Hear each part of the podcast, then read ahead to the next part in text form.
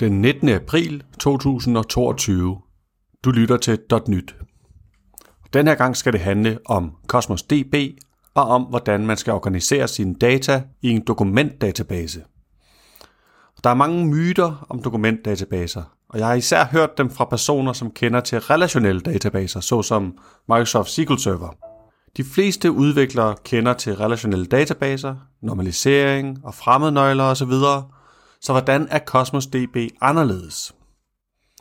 For at snakke om, hvordan Cosmos DB er anderledes, er det nemmest først at tale om, hvordan det egentlig er det samme. Der er nemlig slet ikke så stor forskel, som mange tror. Cosmos DB kalder det containers og dokumenter, men det er i virkeligheden bare tabeller og rækker. Forskellen er, at fordi det er en dokumentdatabase, er det ikke defineret direkte i tabellen, eller containeren som det hedder, hvad det er for nogle kolonner, der er. Det er på hvert enkelt dokument. Men i bund og grund er det meget det samme som en tabel, hvor bare alle kolonnerne er nullable. Så når man virkelig kommer ind til kernen af det, så er der kun tre virkelig vigtige forskelle mellem Cosmos DB og SQL Server. Den ene forskel er selvfølgelig, at der ikke er relationer i Cosmos DB. Man kan godt lave fremmednøgler i sine data, men databasen hjælper dig ikke med at slå op på tværs af flere forskellige datatyper.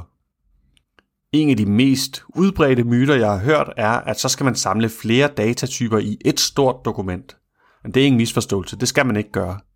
Det er en optimering, man kan gøre brug af, men det er ikke udgangspunktet for, hvordan data skal struktureres. Som udgangspunkt er det faktisk bedst at tænke sådan, at data skal struktureres, næsten ligesom i en relationel database. Den anden forskel er, at i stedet for at man har en databaseserver, så betaler man for request units per sekund. Og de er typisk reserveret per time, så det gør, at man skal tilretlægge sin kald på en lidt anden måde. Man kan ikke have meget lange kald, som tager lang tid at gennemføre, men det er en længere historie, hvordan det helt præcis fungerer, så det gemmer jeg til et andet afsnit. Den tredje forskel er partitionering, for det er absolut afgørende for at opnå en god struktur og god performance. Og det er ikke noget, man rigtig behøver at forholde sig til i en SQL-server. De finere detaljer i, hvordan man skal partitionere sine data, det gemmer jeg også til en anden god gang.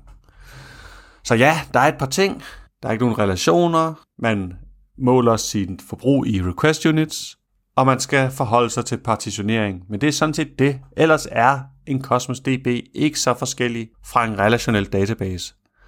Så hvis du allerede ved, hvordan man designer data i en relational database, så er du allerede 90% af vejen til at designe en rigtig god datastruktur til Cosmos DB.